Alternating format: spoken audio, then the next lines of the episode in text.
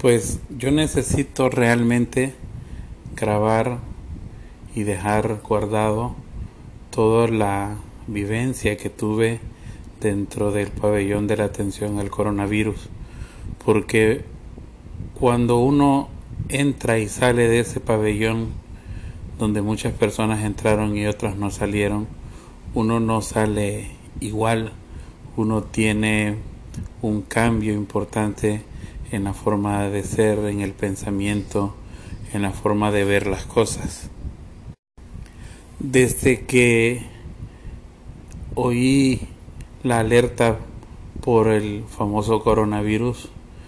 eh, pude identificar mi riesgo por la edad, por mi problema de obesidad, eh, las demás enfermedades, presión alta, diabetes. Y entonces dediqué seriamente a establecer un cuidado de protección, de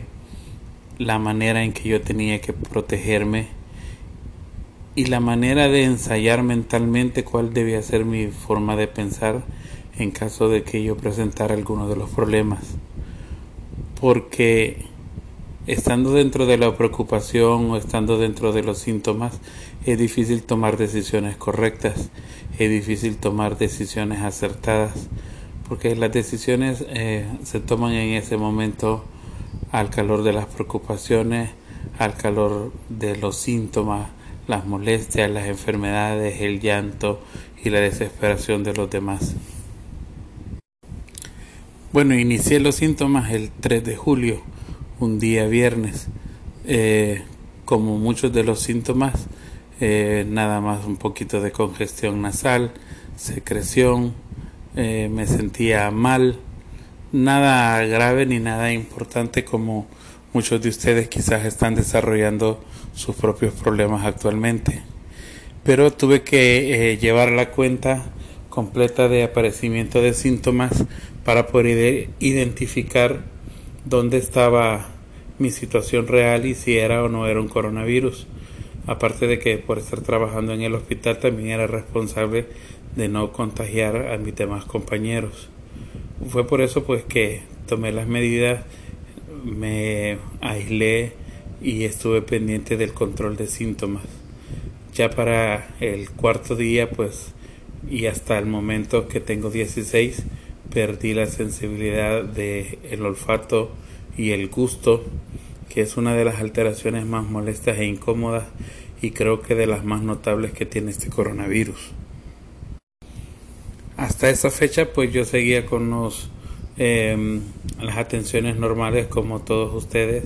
un descongestionante acetaminofén antigripales líquidos pero eh, conociendo y siendo claro de cuál era mi situación y mi condición como persona de riesgo tomando mis controles de mediciones de azúcar y todos los demás medicamentos que yo siempre he tomado a diario el día 7 y día 8 fue el aparecimiento de la tos como el signo más molesto eh, de todos. Es una tos incesante, es una tos seca, es una tos muy molesta, es una tos que hace que duela toda la, eh, la caja torácica. Uno tose y tose y esa tos es muy incómoda y, y bastante pues eh, cansa, por sí mismo ella cansa. Aunque eh, en ese momento yo lo que más tenía era fatiga, la necesidad de estar acostado, estar quieto y no tenía realmente la disnea o el esfuerzo respiratorio o la dificultad de sentir que no podía respirar en ese momento.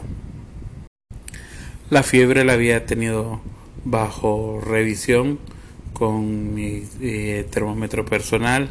y nunca había tenido fiebre arriba de 38 grados, eh, lo cual es bueno, pero eh, era insidioso, es decir, nunca se iba definitivamente.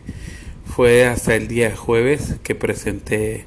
una fiebre alta de 39, la cual pude medir, y otra serie de complicaciones que incluía hemorragias, cuando comencé realmente a entender que estaba dentro de problemas ya relacionados con el coronavirus o relacionados con mis propios problemas de salud. El amanecer de ese día fue de poner un par de colegas médicos eh, junto a mí. Agradezco muchísimo al doctor que me recibió en el consultorio para ver cuál era principalmente mi problema de sangrado porque todos los demás síntomas eran claros y objetivos que tenía problemas de coronavirus.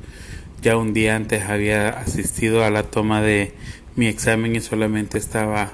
por esperar el resultado que me confirmara lo que yo a esta altura ya sospechaba, la presencia de, del coronavirus en una infección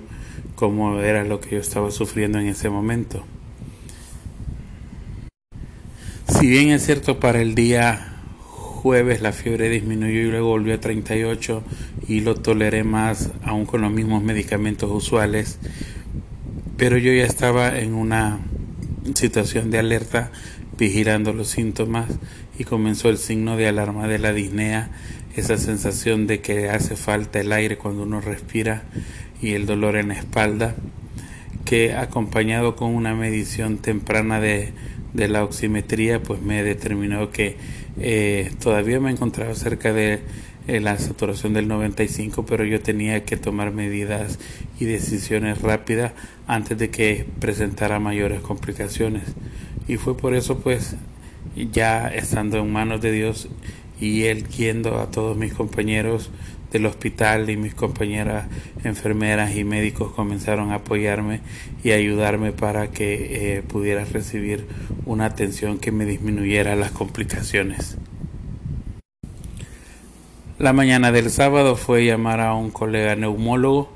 a quienes doy las gracias, me orientó rápido, también eh, estuvieron pendientes de mí de saber por mi resultado del coronavirus, me dejaron mis medicamentos ambulatorios, pero debido a mi condición de salud previa yo tenía que recibir atención a nivel hospitalario y fue eh, que el Hospital de la Unión me recibió, me preparó y estuvo listo para poder eh, hacer las esfuerzos necesarios y suficientes para poder darme las mejores oportunidades que pudiera tener. Fue eh, a partir de ese momento y la entrada a las atenciones a los pabellones COVID, en donde a uno la vida se le marca definitivamente. Ocho días pasaron desde todo eso y me es difícil hacer una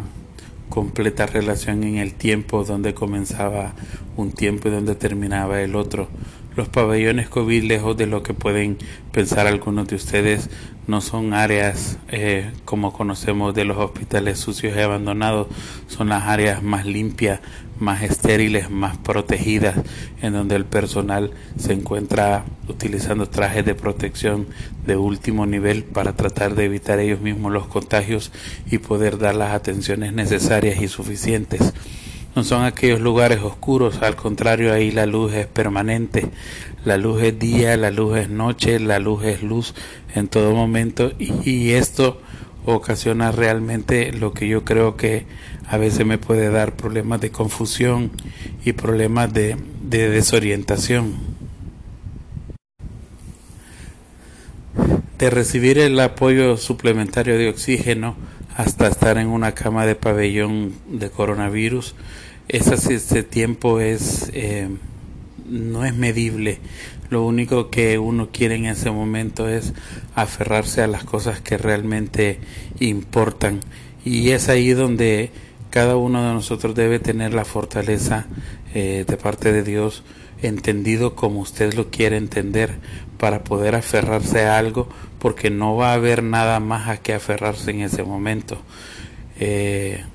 por suerte había un lugar disponible para recibirme. Me recibieron eh, con todos los problemas de salud que llevaba. Inmediatamente el personal se dedicó a cuidarme, a tomar exámenes, a darme los medicamentos necesarios durante la primera noche. También aprendí a conocer a las 10 personas que estaban conmigo,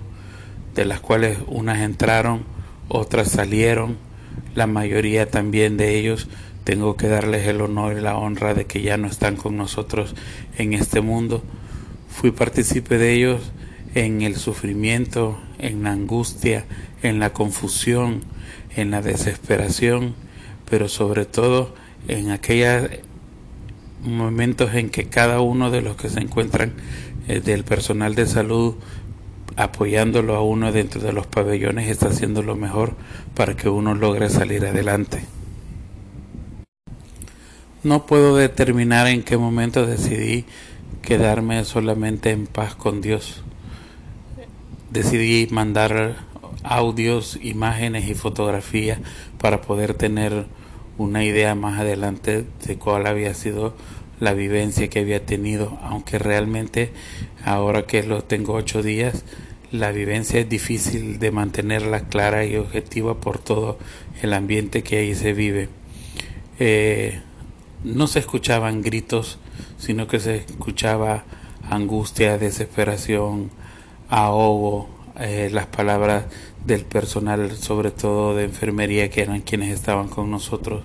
para darnos ánimo, para que no nos desesperáramos, para que ubicáramos la mejor manera de que eh, las terapias de oxígeno, las mascarillas estuvieran disponibles y funcionando de la mejor manera para que pudiéramos respirar mejor y poder encontrar en esa respiración la saturación adecuada y suficiente para mantenernos en control, para mantenernos lúcidos, para mantenernos atentas, para mantenernos a cada uno de nosotros dentro de la pelea. Pues debido a mi trabajo yo creo que algunas de, las licenciadas me conocían,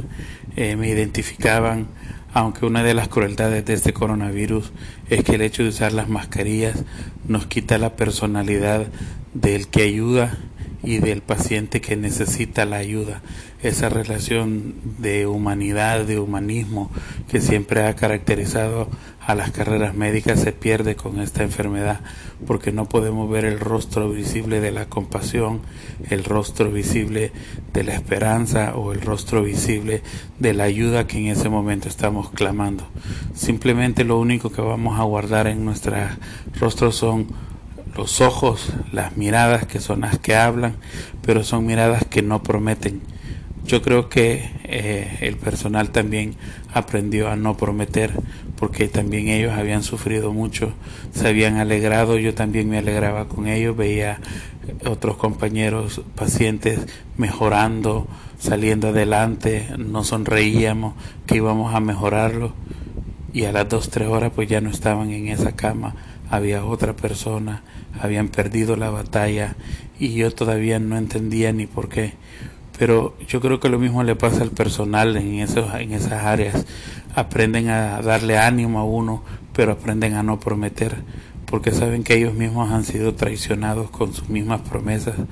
de que van a salir adelante y esta enfermedad no la entendemos todavía y nos traiciona y nos elude y se lleva a las personas y todavía ellos tienen que cargar día a día y noche con noche en los turnos en el trabajo, vivir todo eso que yo solamente viví durante una semana. Al principio no lo entendía, yo veía personas muy ancianas, yo decía no habrá oportunidad y tuve el gusto de verlos salir llevados en, en las sillas de ruedas a entregárselos a los familiares y también habían personas que yo las veía muy bien y hablábamos de que íbamos a salir y que íbamos a conocer a las familias y lamentablemente no salieron tampoco de esa habitación de la atención al coronavirus. Esta enfermedad se lleva esperanzas, se lleva ilusiones cuando uno menos las espera. Por momentos me quedaba preguntando qué pasaba donde estaban todas las personas calladas y siendo que no hay tiempo ni día ni noche, a veces aprovechaba a levantarme para revisar en los pabellones cuando estaba todo callado, todo silencio.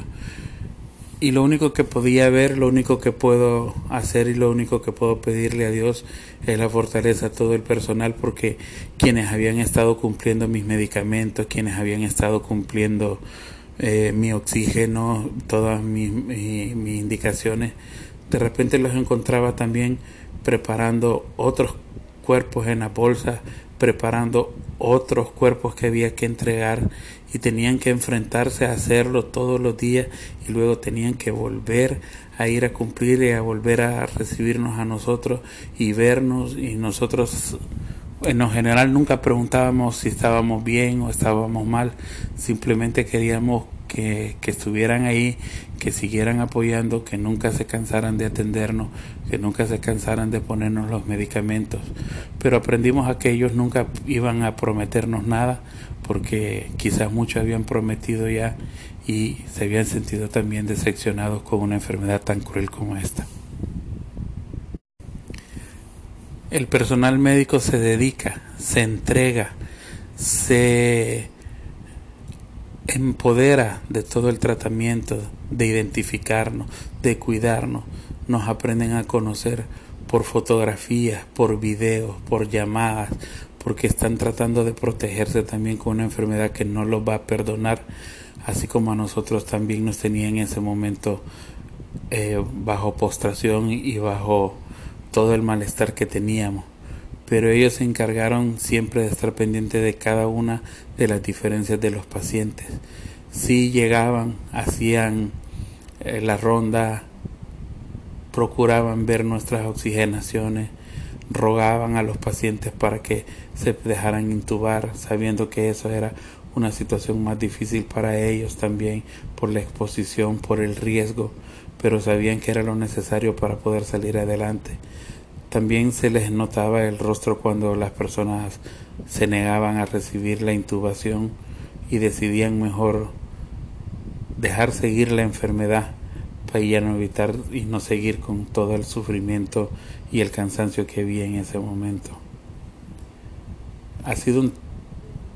una situación bastante difícil en donde los médicos hemos aprendido, aprendimos en el Día del Médico a honrar a nuestros compañeros que fallecieron en esta enfermedad y a honrar a todo el personal de salud, enfermera, los servicios generales de apoyo, de limpieza, motoristas, porque cada uno de ellos juega una parte importante en donde el paso de uno significa el avance del otro contra esta enfermedad para el bien y que salgamos adelante los pacientes. Yo recibí los medicamentos que por protocolo debieron haberse cumplido, eso sí lo siento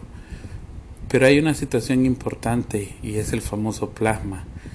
El plasma es una situación que ocurre luego de la victoria de una persona ante el coronavirus. No hay una fábrica, no hay una industria, no hay una farmacéutica, no lo embotellan, no lo pueden envasar. Simplemente el plasma es una de las estrategias que como humanidad y como persona nos tienen que unir para poder derrotar al coronavirus. Tiene una peculiaridad tan importante